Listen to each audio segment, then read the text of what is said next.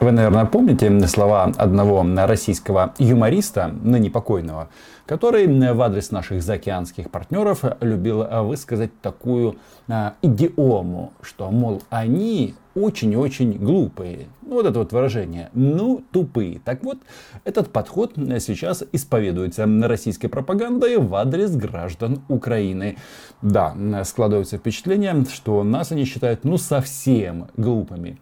Дело в том, что, вы помните, я делал недавно видео о том, как Медведчук встречался с Путиным перед его днем рождения. Так вот, я тогда сказал, что, кажется, Владимир Владимирович, он действительно как царь может себе позволить считать, что именно Медведчук возглавляет Украину. Но вы будете удивлены. Дело в том, что российская пропаганда действительно позиционирует Виктора Владимировича, в смысле кума, в смысле Медведчука, как альтернативу Зеленскому. Мы знаем, что в Москву приехал глава политсовета партии «Оппозиционная платформа за жизнь» Виктор Медведчук. Он провел переговоры с Владимиром Путиным. Мы знаем, что президент Украины Владимир Зеленский поехал в Брюссель на саммит ЕС-Украина. Причем вот такое вот совпадение по времени, и не только по времени, но и по темам этих переговоров во многом. Обсуждали тему коронавируса, обсуждали экономику, обсуждали двустороннее сотрудничество. Получается, что для российской пропаганды зарубежные визиты президента Украины можно сравнивать с визитами кума в Москву. Они даже повестку дня сравнивают и воспринимают это как какую-то альтернативу. Уже когда кто-то из лидеров оппозиции присылает себе абсолютно непонятные полномочия, даже Тихановская возьмите, она президент или не президент. Если с ней Меркель и Макрон встречались как с лидером оппозиции, нормально. А вот когда она как самозванка встречалась с ними, я не понимаю, в чем смысл такой встречи. Поэтому встреча Медведчука и Путина – это абсолютно правильная, нормальная мировая политика. Облизать Виктора Владимировича, ну и заодно Владимира Владимировича, или, скорее всего, второго, выстроился целый ряд товарищей, говорящих голов. Все они нам уже знакомы, потому что они в свое время, профукали Украину в 2014 году, переехали в Москву и теперь, после того, как с них сдули нафталин и пыль, начинают вещать на тему, что нужно всячески, забыть, что было за последние годы, ну и попробовать вернуться на машине времени на 6 лет назад. Да, некой альтернативности. Вот можно так, а можно вот так. И опять же, здесь есть некая перекличка тем. Тот же ковид, та же вакцина. Я думаю, что вполне возможно была подгадана дата визита в связи с тем, что на Украине грядут очередные выборы, и партия Медведчука, оппозиционная платформа «За жизнь», наверняка, как любая нормальная политическая сила, хочет набрать большее количество голосов. Естественно, Медведчук многие годы себя позиционирует как человек, который может и умеет договариваться с Россией и конкретно с Владимиром Путиным. Поэтому я думаю, что взаимосвязь, конечно же, есть. Насчет договариваться с Россией, это, конечно, враки, это макароны на пророссийский электорат Украины, потому что если бы он мог договариваться, то почему тогда ничего не решается на российском направлении? Летает к Путину он нон-стоп как минимум последних 6 лет, а может быть 16, а может быть еще больше. То есть с начала боевых действий... Привычки Виктора Владимировича никоим образом не изменились. Одно время они говорили, что они принесут мир. Принесли?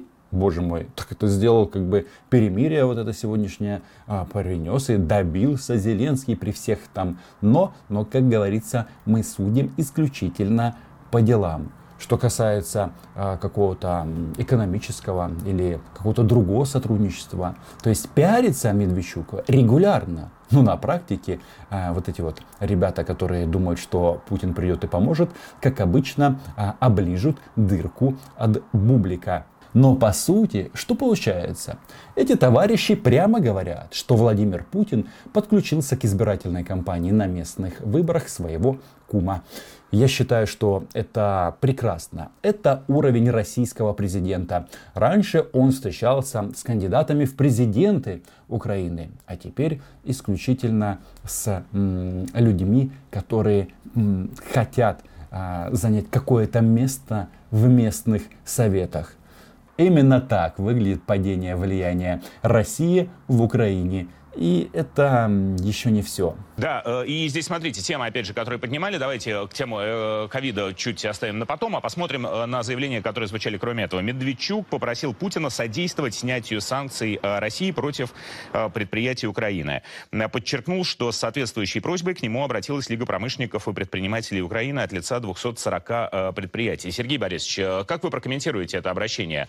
Ну, насколько, во-первых, у Медведчука есть полномочия, да, для такого обращения. Во-вторых, насколько вероятен сценарий, что Россия пойдет навстречу в этом вопросе? И насколько это возможно, если не будет встречных шагов со стороны официальной киевской власти? Ну, я думаю, это заявление Медведчука носит скорее такой публицистический характер. Как интересно, неужели мы не услышим о гениальности Виктора Владимировича, который умеет якобы договариваться с Путиным? Как бы приезжать он умеет, а договариваться, ну, по крайней мере, мне его договоренностях, которые были достигнуты и реализованы, неизвестно.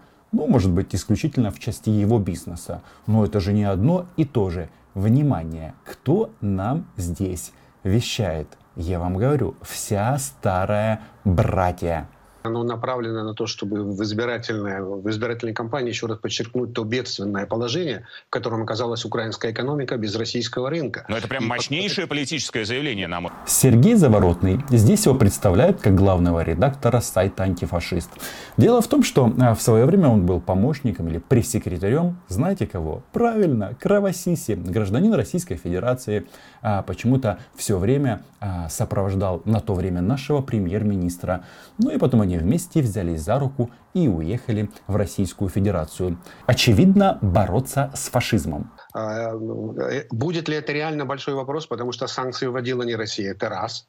Санкции вводила Украина. Вряд ли Россия пойдет на отмену санкционных действий против украинской экономики. То есть даже ради кума Владимир Владимирович ничего не сделает, да? Я правильно понимаю? Но подождите, а чё ж вы, товарищи, забыли сказать, почему были введены санкции? Ну это же просто после вторжения, после отжима Крыма, после начала войны на Донбассе. Здесь они уже сделали у себя в голове монтаж, это уже не важно для этих товарищей. Но как они накручивают вот эти вот макаронные изделия? Причем они уже протухли, они уже воняют, как бы они даже, по-моему, смешаны с экскрементами медведя, но все равно их накручивают и улыбаются, и делают вид, что им не воняет, что это очень вкусно. Хотя на самом-то деле вонь стоит, но просто до линии соприкосновения. Да. Если Порошенко это делал сознательно, потому что такое рабочие места на Юго-Востоке? Это же электорат. Порошенко вычищал, уничтожая промышленность, вычищал пророссийский электорат, его воспроизводство. Да? Зеленский повторяет то же самое практически. Воняет. Ох, как воняет. Смотрите, Россия вводит ответные санкции. И они тут говорят, что от этого страдает в первую очередь пророссийский избиратель, которого с каждым годом, слава богу, все меньше и меньше. Но что интересно, то есть страдают русскоязычные. То есть, на Донбассе они распилили украинские заводы и фабрики, затопили шахты в рамках проекта поддержки русскоязычных. В результате были введены санкции, причем обоюдные. Но в российском варианте получается, что тоже страдают русскоязычные. Они об этом говорят. Да, винят во всем Порошенко, Зеленского. Для них разницы, как вы понимаете, нет. Но слушайте, почему сотрудничество или какой-то даже теоретической возможности сотрудничества с Россией граждане Украины, русскоязычные граждане Украины вынуждены сидеть по подвалам, или терпеть различные лишения? Поэтому я вижу здесь скорее то, чтобы пророссийский электорат, который есть и сохранился, еще раз вспомнил и вернулся к тому вопросу о том, кто же виноват. То, что делает Медведчук, все верно. И то, что он продумал этот свой визит, я вижу в этом вполне определенную закономерность. Ведь он же знал о визите в Брюссель, он знал о темах, узнал об бедственной ситуации Зеленского. Слушайте, это просто поразительно, как можно вот это вот все перегнившее снова и снова использовать. Это же вся риторика 2013-2014 года. Еще не хватает слова «таможенный союз», там, что там, «дешевый газ». Да? Но на практике все, кто ведутся на дешевый газ, а в конечном итоге просто сталкиваются с российскими автоматами и артиллерийскими системами. Внимание, смотри, Крым и Донбасс. Ничего не изменилось, но они, вот эти вот конфликты, захваченные территории, они просто выносят за скобки. Сейчас модно говорить о коронавирусе. Что интересно, тут один товарищ, Владимир Николаевич Олейник, он настолько как бы прочувствовался мощью российского государства, что сделал даже предположение, что вакцину могли изобрести, цитирую, в ДНР. Фу, не люблю эти аббревиатуры. Была просьба снять санкции против предприятий Украины, но и поставлять вакцину от COVID-19 на Украину. Опять же, заявление уровня государственного лидера, ну или, по крайней мере, достаточно такого значимого государственного деятеля, да, который занимает какое-то место в структуре исполнительной власти. Но Владимир Путин ответил, что для того, чтобы это осуществить, необходим запрос со стороны официальных властей Киева. Но, тем не менее, тема эта прозвучала. И параллельно в Брюсселе звучит тема, ну тоже, да, естественно, тема коронавируса и тема разработки вакцины. Как вы оцениваете, вот опять же, вот эти параллели? Россияне – короли пиара. Они с этой вакциной носятся просто как дед с торбой, с дустом. Можно подумать, что это какое-то супер лекарство, которое всех спасает. Но если это так, вот вы тут нам рассказываете, что вот Украина должна обратиться, и тут эти представители страны-агрессора подумают, как бы, ну, то есть логика проста. Украина обращается, начинается так называемый прямой диалог между Москвой и Киевом, Киев в качестве просящей стороны, ну и, соответственно, как бы раны, которые нанесены России, они как бы, ну что ли, забываются. Но слушайте, можно подумать, что только у РФ есть эта вакцина. Кстати, вы знаете, вот так все хвастаются, а почему в московских, и не только в московских, больницах фактически нет свободных мест? Все занято больными коронавирусом. Вторая волна, то есть статистика, там, тысячи и тысячи заболевших. То есть я не говорю, что в Украине ситуация лучше, но подождите, если у вас есть вакцина, а у нас ее нет, то, наверное, должно быть так, чтобы в РФ были пустые койки, но нет, они разворачивают дополнительные мощности. Я думаю, что они говорили о будущем и ближайшем будущем. Ситуация будет меняться. Посыл был сделан не действующей власти, бесполезно. Посыл был сделан источнику власти, народу Украины, субъекту избирательного права. Давайте что-то менять. Ведь Запад и украинская власть очень боятся тандема Путин-Медведчук. И почему? Дело в том, что личные отношения в мировой политике играют важное значение. Когда ты понимаешь с полуслова, когда ты веришь на слово, когда слова не расходятся с делом. И здесь необходимо рассматривать Медведчука не как пророссийского политика, а как проукраинского политика. Ох, эти тандемы. Интересная штука.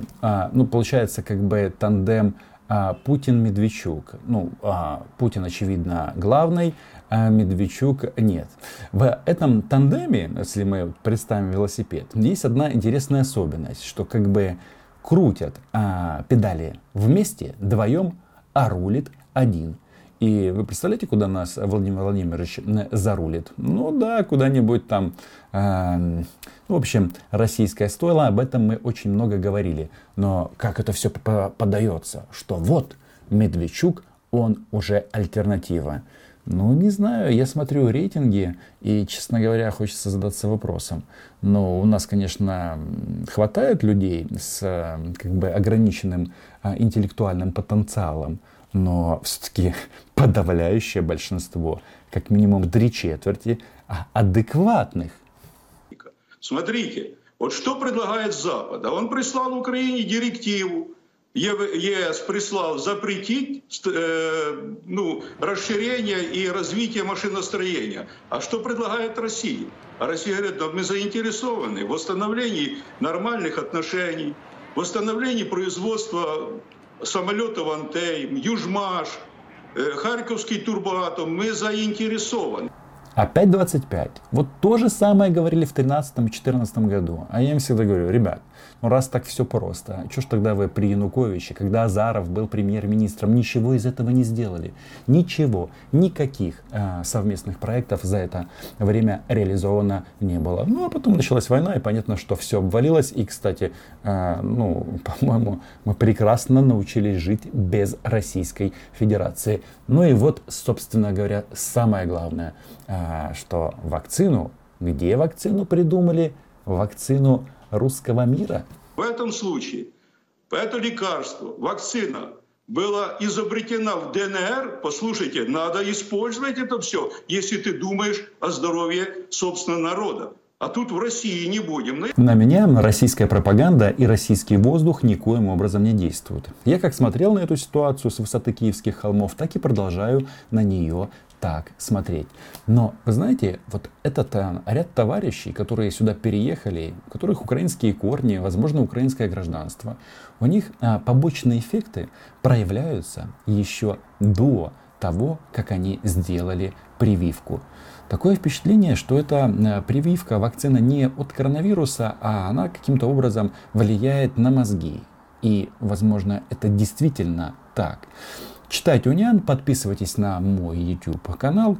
И если вы считаете, что на сегодняшний день Россия не является каким-либо центром притяжения, заходите на мой Patreon. А является она исключительно поставщиком нестабильности и войны. Это у них получается очень и очень хорошо. Чао!